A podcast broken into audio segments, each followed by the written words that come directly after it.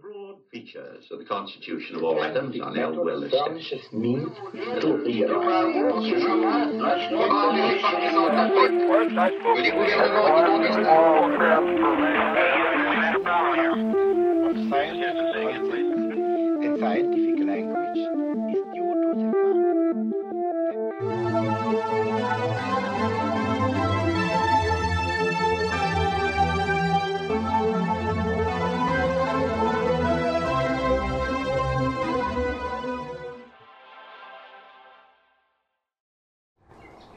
Сегодня у нас на дворе ветрено, поэтому в подкасте, возможно, будет много шумов, а звукоизолированной комнаты или подвала пока что нет.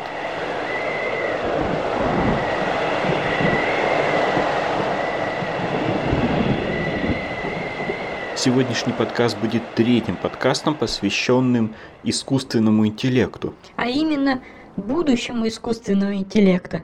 Как он изменит мир и как придется приспосабливаться человеку. О, я еще не поздоровался со всеми. Всем привет, здравствуйте, здравствуйте все, кто нас слушает. Все три человека. Лилечка Геннадьевна, Артем и Сашенька. Всем привет! Так вот, Прежде всего, я думаю, не стоит противопоставлять естественный и искусственный интеллект. Искусственный интеллект – это всего лишь инструмент, как и все прочие инструменты, изобретенные человеком. И когда-нибудь все начнет заканчиваться тем, что его просто встроят в мозг, интегрируют с человеческим разумом. И силиконовые технологии, и кремниевые технологии соединятся с биотехнологиями для того, чтобы расширить возможности человеческого, естественного разума. Сами посудите. Мы очень сильно ограничены способностью нашего внимания, ограниченностью наших органов чувств, какие бы они прекрасные не были, объемом нашей памяти, которая функционирует по своим очень странным законам и которую мы обычно не очень-то контролируем. Неплохо было бы иметь прямо в голове и в режиме мгновенного доступа внутри оперативной памяти целые библиотеки, загружать туда целые музыкальные коллекции, видеть перед своим внутренним взором с абсолютной точностью любые изображения, просчитывать в уме все, что может просчитывать компьютер. В конце концов, расширить четырехмерную пространственно-временную систему координат и научиться воспринимать мир как бесконечно многомерный континуум.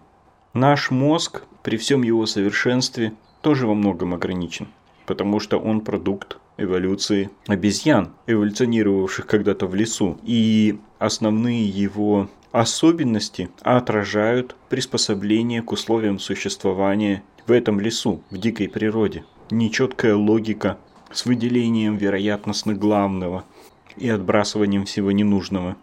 Подсознание и его физиологические и психологические мотивы, конфликты, внутренняя борьба интересов между множеством наших личностей и ролей. Все-таки наш разум был создан не для того, чтобы производить вычисления или создавать произведения искусства, а для того, чтобы обеспечивать наше выживание как биологических существ в диком мире. И все это остается с нами. И раз уж разум дошел до стадии созидания и изменения окружающей реальности, рано или поздно его умения должны дойти до уровня самосозидания, изменения и совершенствования самого себя, включения эволюции мозга и разума в сферу ноосферы, в сферу самого разума, запуск как бы автокаталитического контролируемого процесса собственной эволюции, которая в ноосфере с помощью технологий, просчета и моделирования, совершенствования его организации, дальнейших путей эволюции, конечно же, пойдет уже в миллионы, десятки миллионов раз быстрее, чем это было в природе. но это будет менять и саму природу человека. Конечно, сама природа человека не останется нетронутой. Например, будут затронуты такие базовые для человека понятия, как понятие отдельности человеческой личности, потому что разум человека, интегрированный с внешними базами данных и с искусственным интеллектом и расширенный до них, как бы начнет выходить за пределы самого себя, и в этом общем пространстве сможет соединяться с сознаниями других людей. Изменится само самоосознание и самовосприятие человека, не говоря уже о множестве социальных вопросов, когда в процессе развития технологии на вершине общества начнут оказываться те, кто может позволить себе быстрее сделать более продвинутый и более дорогой апгрейд мозга. Конечно, это будут временные трудности, потому что все такие технологии довольно быстро дешевеют, и люди начнут копить на них так же, как они копят на образование своих детей. Но возникнет другой фундаментальный вопрос. Если человек принципиально не хочет интегрировать свое сознание с этими искусственными системами и интегрировать с ними сознание своих детей, он как бы обрекает себя на существование в самом низу социальной иерархии и изначально обрекает на это своих детей. Потому что качество разума, способность с абсолютной точностью знать и пользоваться максимально огромным, исчерпывающим объемом знаний и специальных умений в своей области – будет требоваться в подавляющем большинстве областей работодателями. Останутся только грузчики, уборщики, да и те постепенно будут заменяться роботами. Пожалуй, останутся те, профессии, где принципиально требуется контроль человека. Не потому, что роботы и искусственный интеллект не смогут это делать, а просто вот принципиально. Нужно, чтобы человек кто-то контролировал с юридической точки зрения. Вроде судов, социальных служб, опеки. Ну и наоборот, самых высокоуровневых профессий. Писателей, художников. Ученых. Ученых? Да, мы об этом сейчас чуть позже поговорим. Но в любом случае вот этот принципиальный вопрос, он гораздо важнее вопроса цены этой технологии. Давай сначала поговорим о рисках. Люди любят бояться.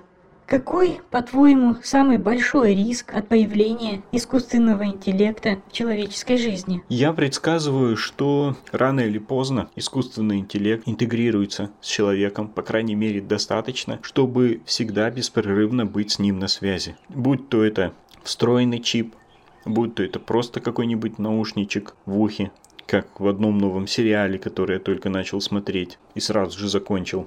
Там у всех в ухе был наушничек с искусственным интеллектом, который давал им советы, и они все его слушались добровольно.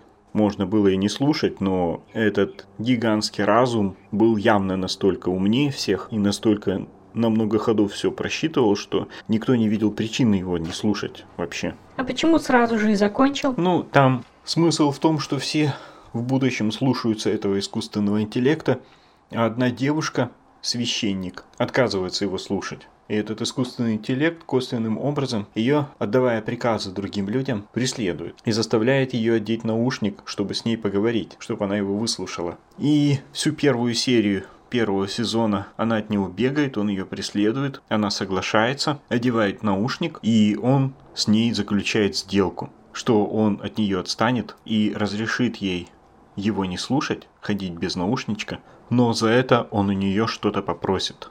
И вот это вот напряжение возрастает всю первую серию, и что же он у нее такое попросит? В этом будет весь смысл дальнейшего сериала, и он у нее просит священный Грааль Иисуса Христа. Я аж застонал. Боже. Первая серия и мгновенно упасть на самое дно самой пошлятины. Я представил этих сценаристов, чувачков, гуманитариев из сферы шоу-бизнеса, сидящих за столом и пытающихся писать этот сценарий, с которыми при встрече мне неинтересно было бы обменяться и парой слов. То есть я понял у чувачков, за душой нет вообще никаких осмысленных идей. Ну вот после слов о священном Граале я мгновенно его и выключил. Но вернемся к опасностям. Главное, я считаю, это то, с кем будет этот искусственный интеллект. С личностью или с обществом. Будет ли это действительно твой друг или продолжение твоего разума или социум у тебя в голове. Для 99% людей, они вообще не поймут о чем речь, это будет неважно. Но краеугольным камнем эволюции они не являются. Эти 99% и никогда не являлись держателями и продолжателями смыслов культуры и смыслов человеческой эволюции. Что они понимают или не понимают, значения не имеет. Значение имеет, как смогут в этой новой ситуации существовать тот 1% личностей, которые не отождествляют себя с социумом и которые являются носителями культуры, пространства социума, превосходящей Во-первых, любое подключение к общему универсальному источнику информации уже будет неизбежно вести к унификации личностей. Но этот процесс продолжается в истории и без искусственного интеллекта уже очень долго. В общем-то, он когда-то начался с угасания развития всех мировых культур в общем плавильном котле мировой цивилизации – индивидуальное развитие уникальных культур технически было опосредовано отсутствием слишком больших связей между ними. Они развивались обособленно, отдельно, и поэтому шли в своем развитии собственным путем. Между ними не было достаточного обмена, чтобы они сливались в единое целое. Как это происходит и с обменом генетическим материалом между разными популяциями, которые, развиваясь обособленно, становятся разными видами. Когда средства связи, путешествий и распространения информации стали совершенствоваться, культуры перестали расходиться в своем развитии, терять свою уникальность и появление каких-то новых обособленных культур стало в будущем невозможно. Потом развитие системы обязательного образования. Не то чтобы это плохо или неправильно, но различие между личностями, индивидуумами в прошлом обеспечивалось во многом различием условий их существования, образования, источников, из которых они черпали информацию во время своего развития. Сейчас этого нет.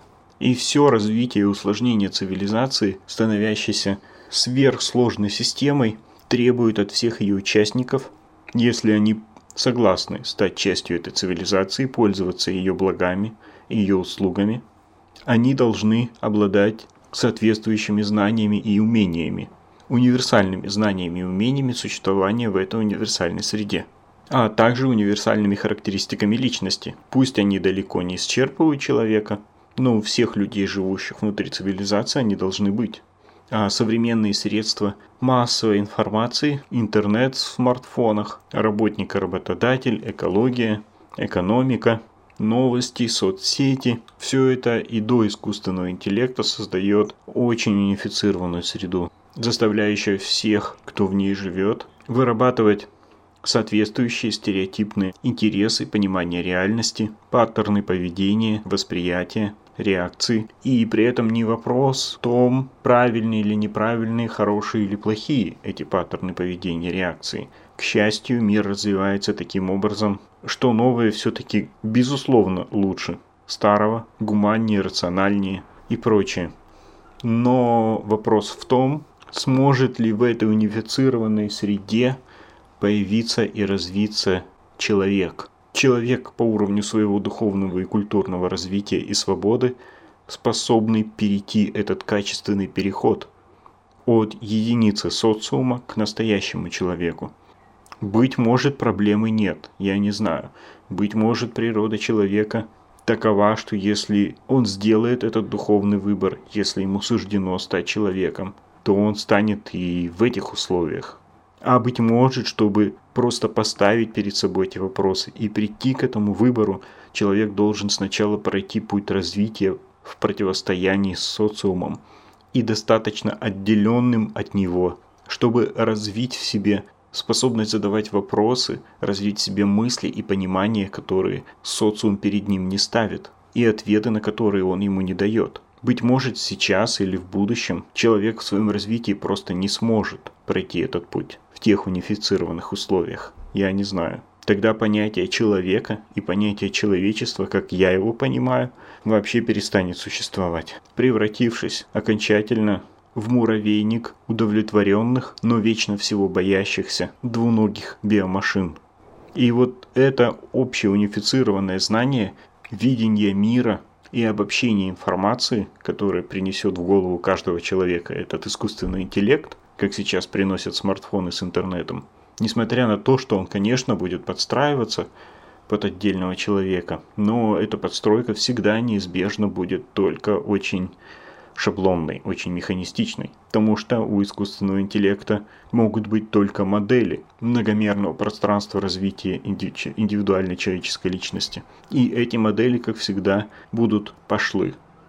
Знаешь, в чем будет воплощенный ужас такого общества, если оно состоится? Не в том, что из него исчезнут люди, а в том, что социум даже не заметит потери бойцов Он к тому времени уже не будет в состоянии понимать, в чем проблема. Точнее, он и сейчас не понимает. Никто просто из оставшихся на Земле не сможет уже увидеть этого качественного перехода.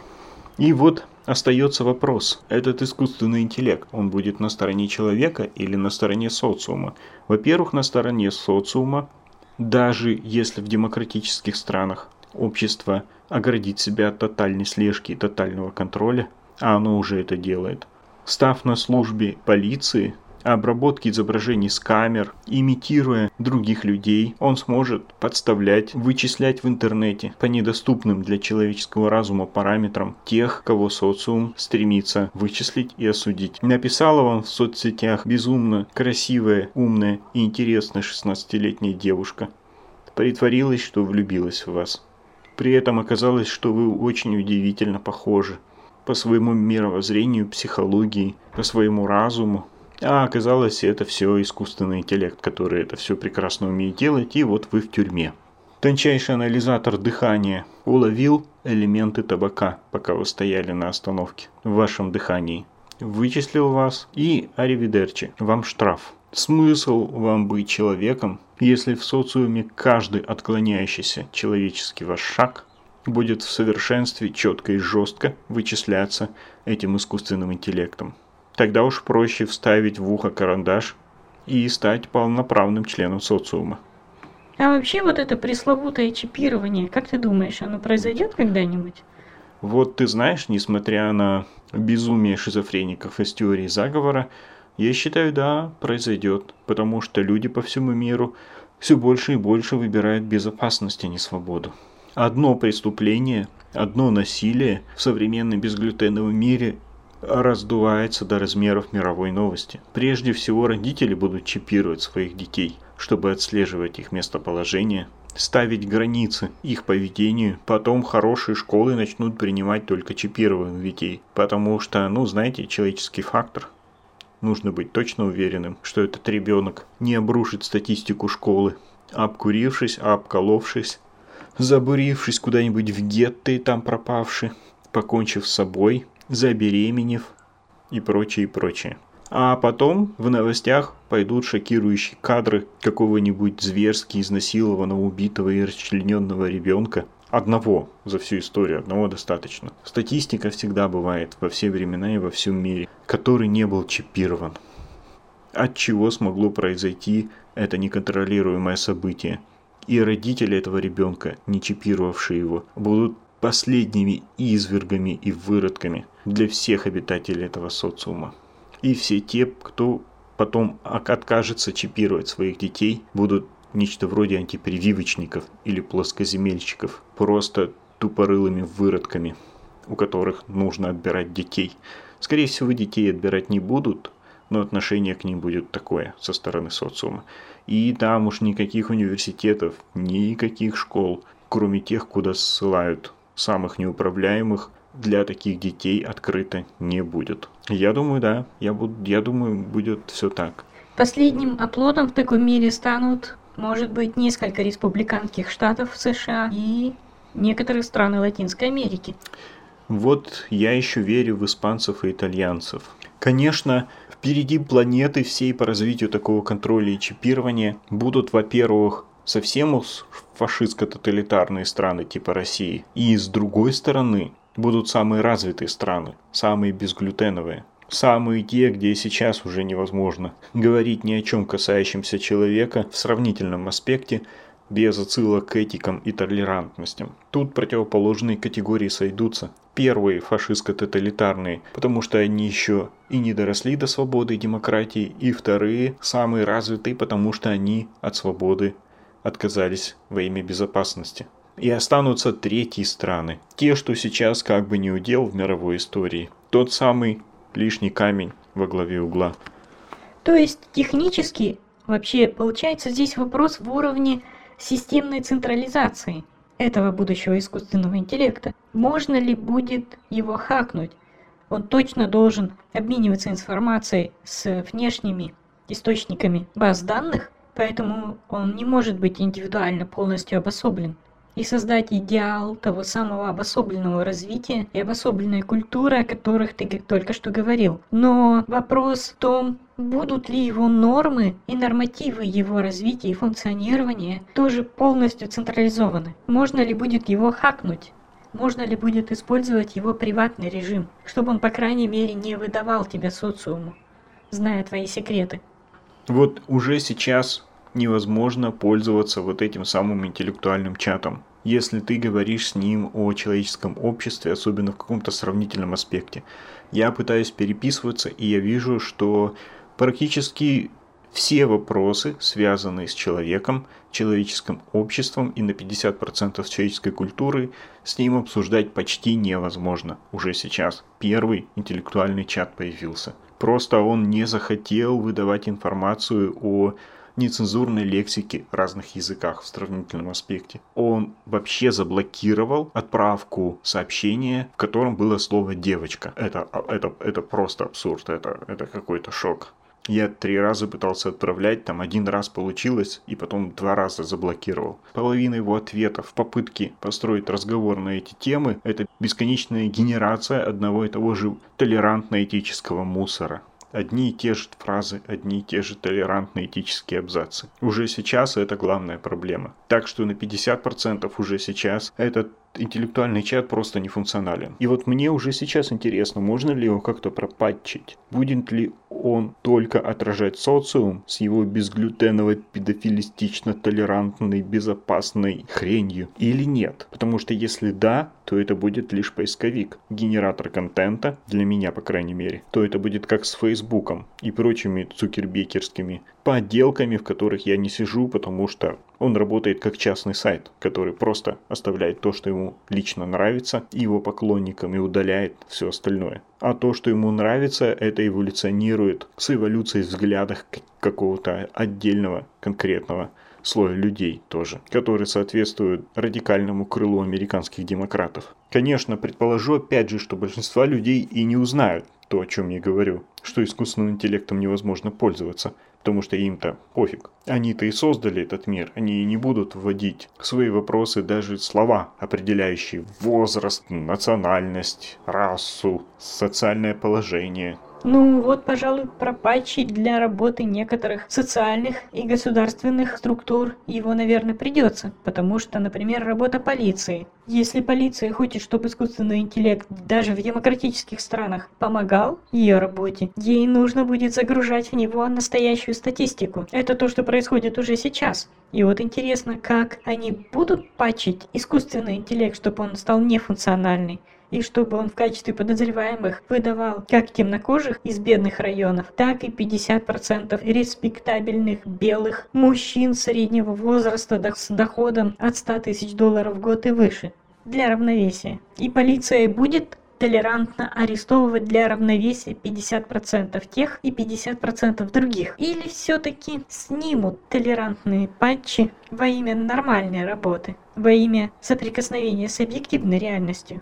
Ну, а если искусственный интеллект все-таки будет выше социума, если он будет с личностью, он вполне может стать другом. Но, как бы то ни было, эту функцию 99% людей использовать не будет. 99% людей, благодаря интеграции искусственного интеллекта, еще больше самореализуются как биомашины. Стандартные и социально адаптивные, как никогда ранее. Вообще, я подозреваю, эта интеграция с искусственным разумом станет основой тотального расслабления собственного разума большинства людей во всем, кроме того, что касается их специальности. Там, где вообще не нужно будет ничего запоминать, ни в чем разбираться, ни о чем задумываться, где будут сразу даваться на все готовые ответы и решения, там не останется даже подвижек, даже умственных телодвижений к собственной работе мысли и собственному развитию. Вообще нормальные люди, я думаю, в будущем ограничили бы подобную интеграцию информационных систем и искусственного разума, по крайней мере для детей. Я сам гаджетмен, и я сам хочу экран в глазу с беспроводной связью. Но как-то на днях встретил новость о человеке, который встроил этот интеллектуальный чат себе в очки, в экран в очках. И вот этот чат слушает то, что говорят этому человеку и генерирует за него ответы. А этот человек читает. Ну вот, я подозреваю в будущем очень большое распространение такого поведения. И я за людей, тех, кто будут читать мне то, что им написал искусственный интеллект, считать не буду. Я не буду обращать внимание на них вообще. Для меня это другой вид. Точно так же, как и было с масочниками во время коронавируса. Другое дело, что этот другой вид это 99% людей, но тут уж ничего не поделаешь. Но, возможно,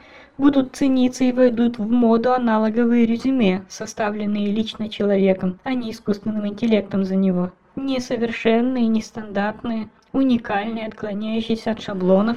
Вот ты говоришь про тотальное расслабление умов большинства людей – но я думаю, искусственный интеллект, интеллект как раз отделит людей культуры от биомашин. Мир современной цивилизации уже подготовлен всем ходом умирания традиционной культуры с ее исторической деградацией смысла, закончившейся модерном и постмодерном когда глубины смысла сменились джойсовскими разнообразиями формы, и сама форма стала смыслом. Это, конечно, тоже правильно и тоже важно и тоже хорошо – но это не безусловно положительный тренд эволюции. И это произошло не потому, что мир и культура стали совершеннее. Нет, совершенствование формы, оно действительно заполнило деградацию смыслов которые постепенно спустились до бла-бла-бла философствования и трепа всяких Фуко и включения хендмейд поделок и мусора у Орхола пространство искусства. Так что глубина смысла стала лишь частным мнением. С одной стороны, потому что перестали появляться люди,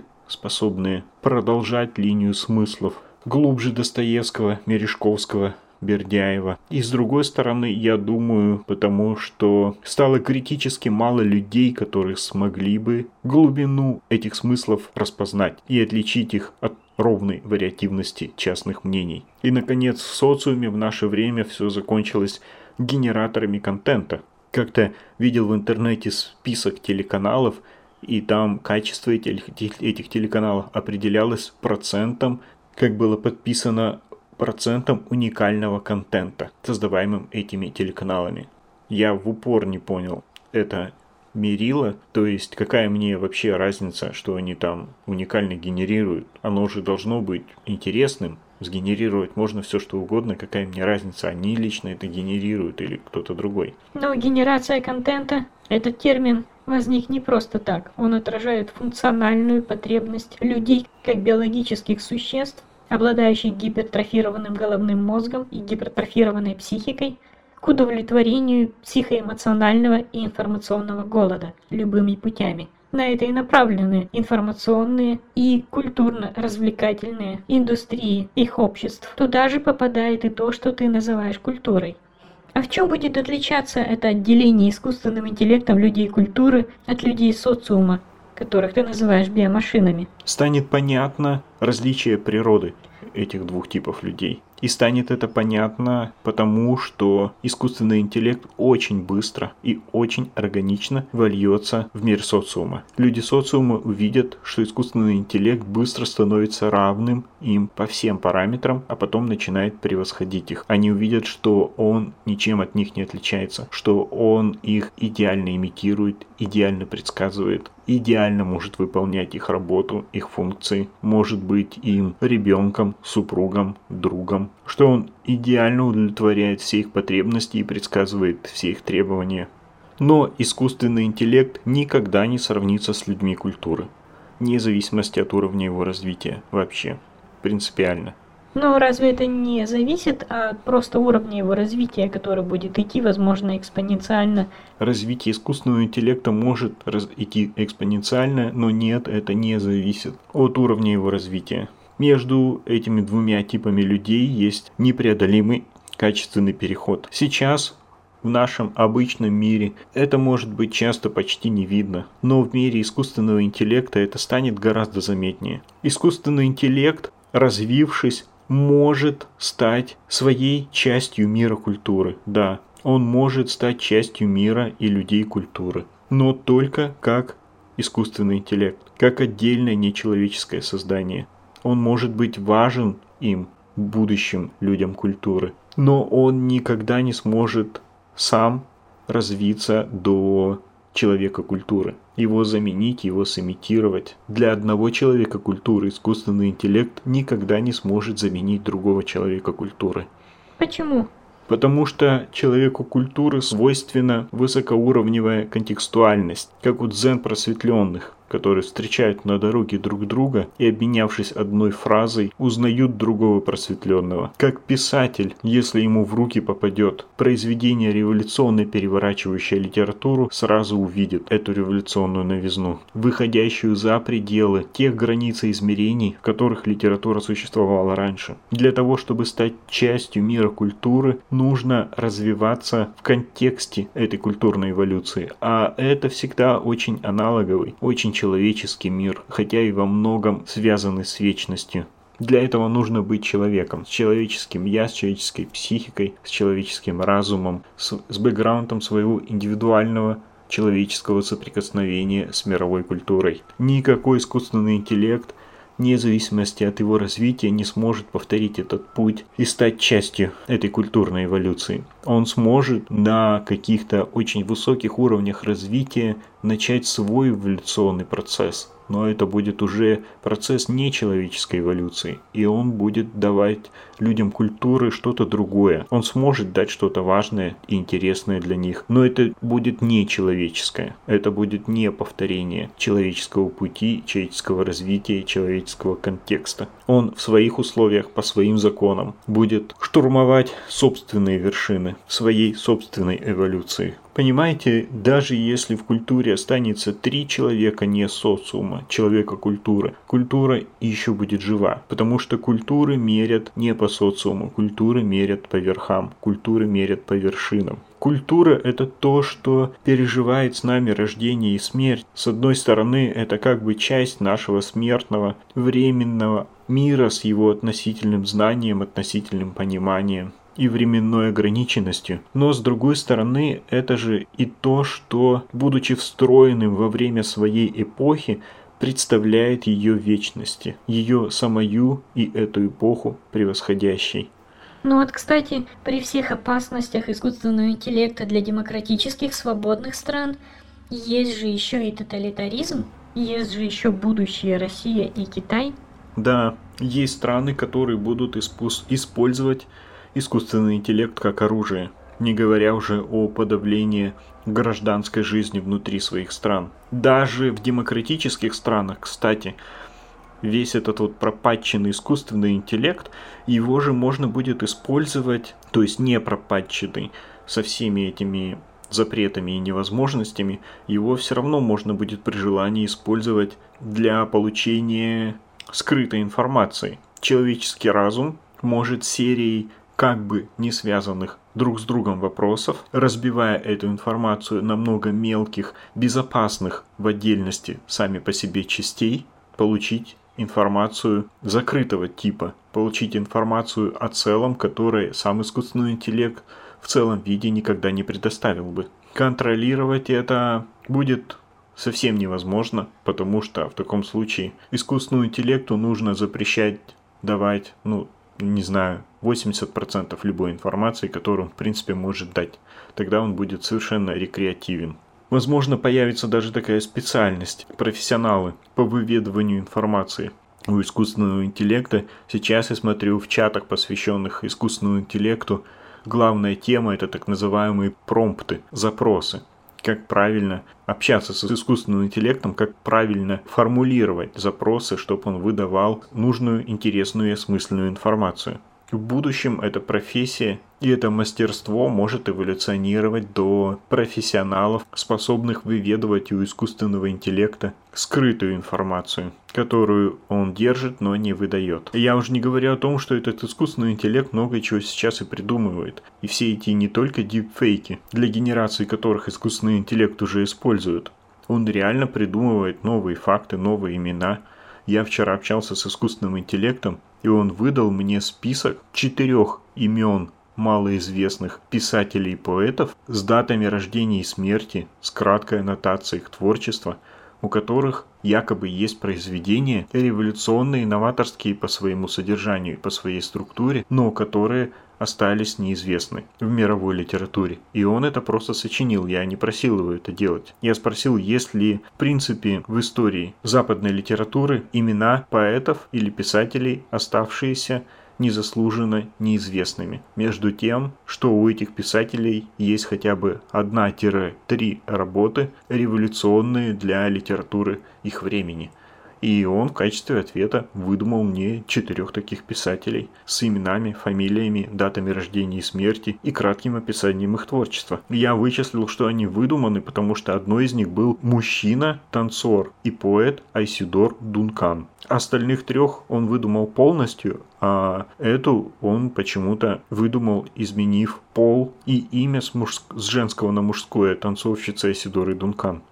Ну а при тоталитаризме, понятное дело, никак не контролируемый. В использовании государством искусственный интеллект даст нам новые чудовищные вершины тоталитарного контроля над обществом, где абсолютно все телодвижения любого человека на территории этих тоталитарных государств будут полностью отслеживаться, анализироваться, будут созданы огромной мощности дата-центры для этих дел. И в будущем, когда будет подавлено любое инакомыслие, даже на уровне предпосылок, мыслей и желаний, эти тоталитарные системы с использованием искусственного интеллекта начнут отслеживать сами паттерны поведения людей, коррелирующие с высокой статистической вероятностью проявления непослушания и оппозиционных взглядов. И такие люди будут изначально под еще более жестким контролем. Хоть как-то повлиять на такой тоталитаризм будущего и выйти из-под этого контроля будет просто невозможно. Только полностью все отключив, забившись в угол, достав из пачки бумаг свой блокнотик, как в 1984 у Орвелла. Но дело в том, что в таком случае такой человек в реальных своих действиях должен будет стать еще более конформистским, более осторожным и более послушным.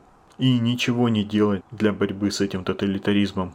Благодаря, в том числе и искусственному интеллекту, тоталитарные, фашистские, профашистские, коммунистические страны будущего я совершенно точно и неоднократно уже предсказывал – в 21 веке создадут образец новой чудовищной антиутопии будущего. При этом, возможно, будут забавные нюансы в организации такого общества и окажется в будущем когда-нибудь чипированные люди свободного мира будут свободнее нечипированных, добровольно, тотально послушных и подконтрольных людей России и Китая. Хотя Китай способен эволюционировать, так что в будущем, боюсь, останется только Россия и территории, которые она сможет оккупировать. А может быть, что в будущем будет два или несколько искусственных интеллектов? Один как бы хороший искусственный интеллект свободного общества, открытого общества, и другой искусственный интеллект плохой, созданный тоталитарными системами. Вот сам по себе искусственный интеллект, наверное, не может быть злым или хорошим, плохим или добрым. Даже в мире людей это относительно. Что такое добро и что такое зло вообще? И возможно ли оно само по себе, если нам нужно приводить его к уровню алгоритмов и схем искусственного интеллекта? Здесь искусственный интеллект это всего лишь инструмент. Он может быть эффективным или неэффективным – а дальше он становится злом или добром, в зависимости от того, как мы его используем. И если даже в нашем реальном мире зло и добро – это неотделимо пересекающиеся и перемешивающиеся понятия, как у Мережковского, Любые действия сами по себе это не добро или не зло. Убиваешь ты террориста, пришедшего с оружием, чтобы убить тебя в твой дом, или ты сам террорист, пришедший с оружием в чей-то дом, чтобы кого-то убить. Это две противоположные вещи. Хотя эти две противоположные вещи используют одно и то же слово «убить». В виртуальной реальности, в искусственном интеллекте таких контекстов изначально вообще нет. Они могут создаваться человеком, они могут приходить только из реального человеческого мира. Поэтому искусственный интеллект никогда не будет злым или добрым, плохим или хорошим. Он будет включать в себя правильные или неправильные плохие или хорошие функции, заданные человеком. Он будет выполнять приказы, деструктивные или конструктивные. законные или незаконные, которые отдает ему человек. Но я думаю, вместе с безглютеново этическими стандартами, которые будут вшиваться свободным обществом в искусственный интеллект. В него будут вшиваться и принципы соблюдения прав, приватности и непричинения вреда человеку, от которых будет освобожден искусственный интеллект, подчиненный государствам тоталитарных стран. А в тоталитарных странах искусственный интеллект будет полностью подчинен государству, будет полностью им контролироваться и прослушиваться государством и прогосударственными технологическими структурами. Добро и зло – это как пузырьки в шампанском, которые по законам физики обычно всегда редком поднимаются вверх, но иногда вдруг начинают загибаться и какую-то часть пути идут вниз, прежде чем снова пойти вверх. При этом мы знаем, что это не есть нарушение законов физики, просто их реализация в нашем сложном мире, где добро – это всегда добро, зло – это всегда зло – но иногда они на какое-то время визуально как бы меняют свой цвет. И черное становится белым, а белое становится черным, перемешиваясь и трансформируясь до неузнаваемости, как в произведениях Мережковского. А как изменится наука? Сейчас некоторые считают, что искусственный интеллект совсем заменит очень многих ученых. Уже выдают фейковые статьи, написанные интеллектуальными чатами, хотя это, в общем-то, еще и не искусственный интеллект. В науке искусственный интеллект, конечно, конкретно подкосит копателей руды. Ну, в общем-то, он подкосит копателей руды во многих сферах механистического нажимания кнопок и создателей контентов, но он подкосит в основном копателей теоретической руды. В гуманитарных науках так вообще, наверное, 90%. Но есть и практическая наука, которая делается руками. Нужно добыть личинку морского беспозвоночного в море в правильном месте, в правильное время, правильного возраста, правильно его подготовить, правильно оценить экологические особенности среды, его обитания. То есть практически руки в науке останутся. Они должны поставлять информацию. Но теоретикам придется играть в бисер на более масштабном уровне, с учетом тех объемов и масштаба информации, которые будет способен собирать искусственный интеллект и анализировать. Но здесь вопрос уже об ограниченности восприятия человеком информации. Все равно придется подавать ее порционно. Даже если искусственный интеллект сгенерирует бесконечные поля глубочайших смыслов, отследит миллионы неизвестных корреляций, и построить миллионы удивительных моделей происходящего. Все равно человеку придется усваивать и подавать и разгребать эту информацию порционно, то есть в виде публикаций и книг, чтобы другие смогли ее переварить. Искусственному интеллекту наша наука сама по себе не нужна, мы попросим его это делать. Так что если мы медленностью своего восприятия и своей обработки информации будем его тормозить, это уже наше дело, а не дело искусственного интеллекта. Но опять же, только мы задаем смыслы, в том числе этого научного поиска и этих научных открытий. И в свете найденной тем же самым искусственным интеллектом информации мы сами будем поворачивать его русло масштабного рудокопания и масштабного осмысления этой информации в другую сторону. Самому искусственному интеллекту то без разницы, где копать и вообще копать или не копать, и как ее осмыслять. Мир, каким мы его знаем, формируется на границе между объективным и субъективным. И вот мир, созданный искусственным интеллектом, мир гор, накопленных искусственным интеллектом знаний и открытым их корреляций, это будет часть объективного мира. Мы должны будем с ним соприкоснуться, его понять, осмыслить и переработать. Только тогда это станет настоящей наукой. До этого, как бы не был прекрасен предоставленный искусственным интеллектом материал, это всего лишь технический набор данных. Поэтому в науке я надеюсь, произойдет тот же процесс отделения механически мыслящих биомашин от людей культуры, при котором станет важным глубокое понимание того, что ты делаешь, понимание происходящих анализируемых вещей и процессов, явлений и процессов, скорее всего даже на междисциплинарном уровне. Способность создавать и менять по ходу дела саму научную парадигму, саму концепцию реальности, мировоззрение. Ну и причем создавать и менять ее обоснованно, потому что такой объем данных для людей поверхностной мысли будет стимулом вообще менять ее чуть ли не каждодневно. То есть искусственный интеллект все-таки станет ученому другом? Конечно, как и всякий хороший инструмент. Но он может уменьшить количество ученых? Я думаю, нет. Я думаю, он может даже увеличить количество ученых. Потому что, с одной стороны, взяв на себя как инструмент работу многих те теоретиков-рудокопателей, он, с другой стороны, сделает эту работу в миллион раз быстрее, качественнее, эффективнее обширнее, и даст в миллион раз больше материала для обработки и осмысления. Вообще любой обработки и любого осмысления. И практически сочтут люди это нужным или нет, это другой вопрос.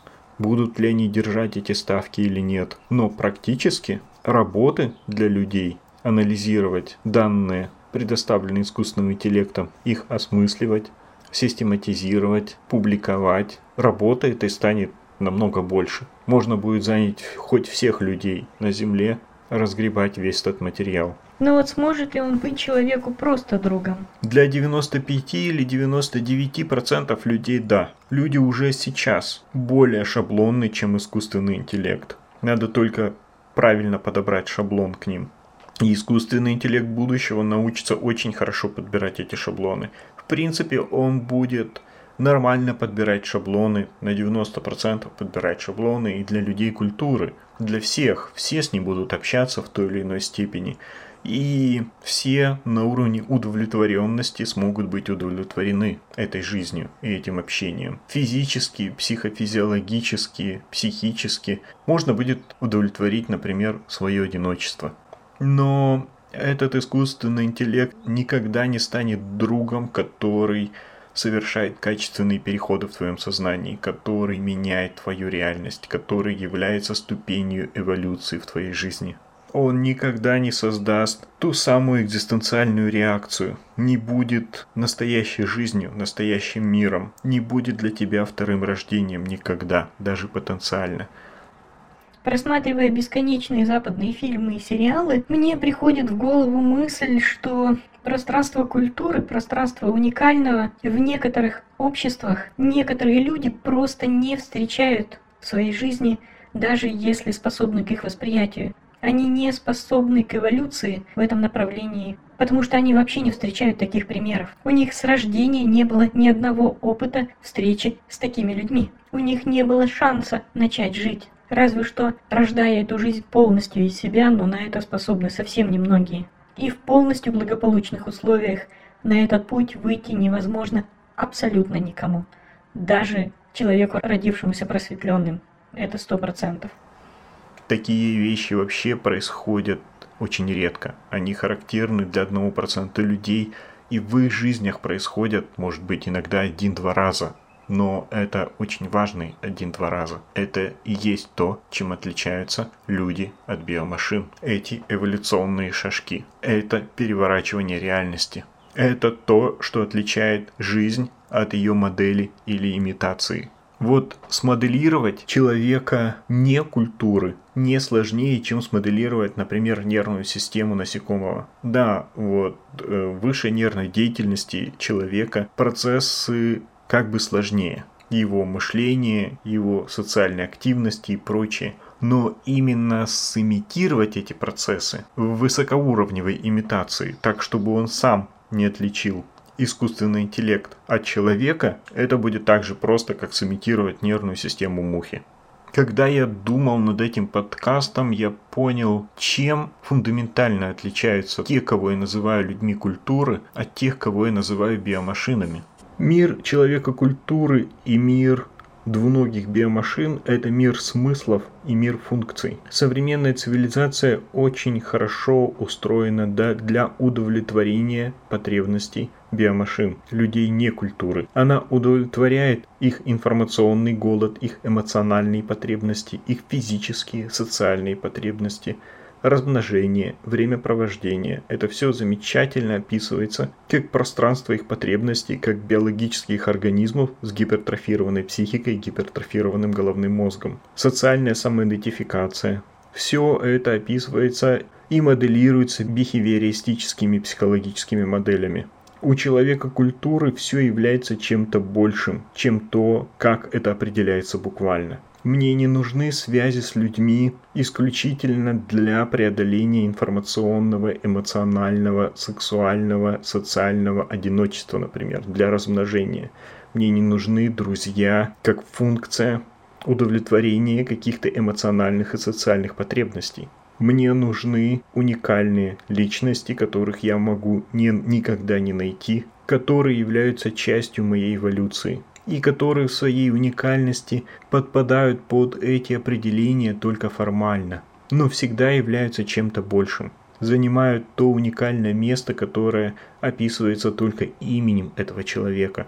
Конечно, могут быть не абсолютные промежуточные варианты, и внешне я могу быть как бы удовлетворен ими, но я всегда осознаю уровень моего существования и взаимодействие с этим человеком в духовном, культурном, экзистенциальном пространстве и его важность. Конечно, я могу, как и обычное двуногое, удовлетворять свои эмоциональные и социальные потребности тоже, почему нет? Но здесь отличие мое в том, что я сам отличаю одно от другого. Работа, саморазвитие, любые формы общения для человека культуры это как будто средство, а не цель. Как будто он через это движется куда-то дальше, достигает чего-то другого. И это проявляется во всем, буквально от интерьеров, в которых живут эти люди, до организации всей их жизни. Как в России распространились эти унифицированные интерьеры так называемого евроремонта, после которых квартира становится очень функциональной, правильной и удобной. Вот здесь вот детская, вот здесь вот спальня, вот здесь вот зал с телевизором, вот здесь вот кухня.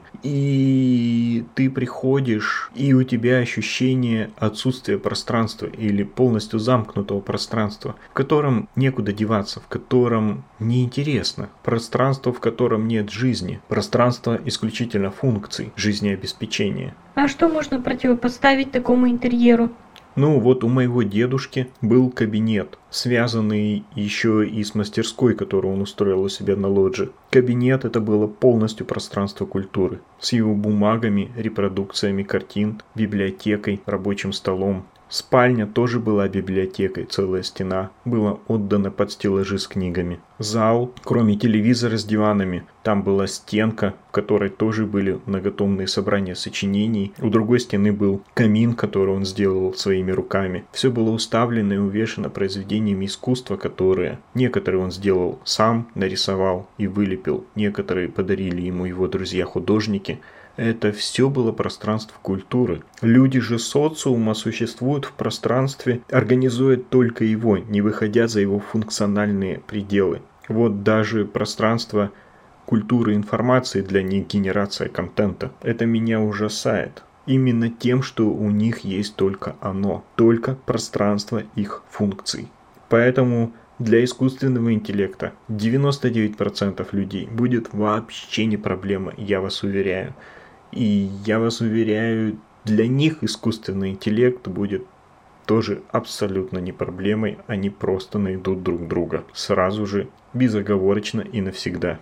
Но искусственный интеллект даже не коснется никогда по-настоящему тех проблем, которые ставит перед собой человек культуры. Потому что он будет решать любые проблемы только в пространстве функций, а не в пространстве смыслов. Хотя в будущем очень сильно развитый искусственный интеллект на уровне развития выше человеческого, возможно, сможет соприкоснуться с человеком культуры в других нечеловеческих пространствах. И это будет история новой эволюции, новых взаимоотношений, настоящего человеческого и настоящего искусственного разума, недоступное большинству социальных людей, так же как им недоступно знание о существовании другого вида людей, людей культуры вообще сейчас.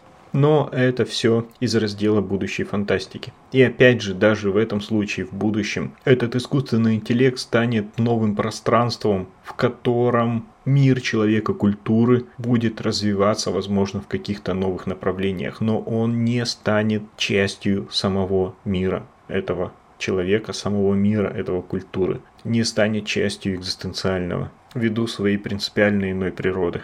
90% формально людей культуры скажут, что станет. Но это очень хорошо. Так вы сможете отличить настоящего человека культуры от тех людей, которые в социуме выполняют функции людей культуры и создают контент. Это абсолютно идеальный маркер отличия настоящего человека, человека культуры, от генератора контента любого уровня на все времена в будущем.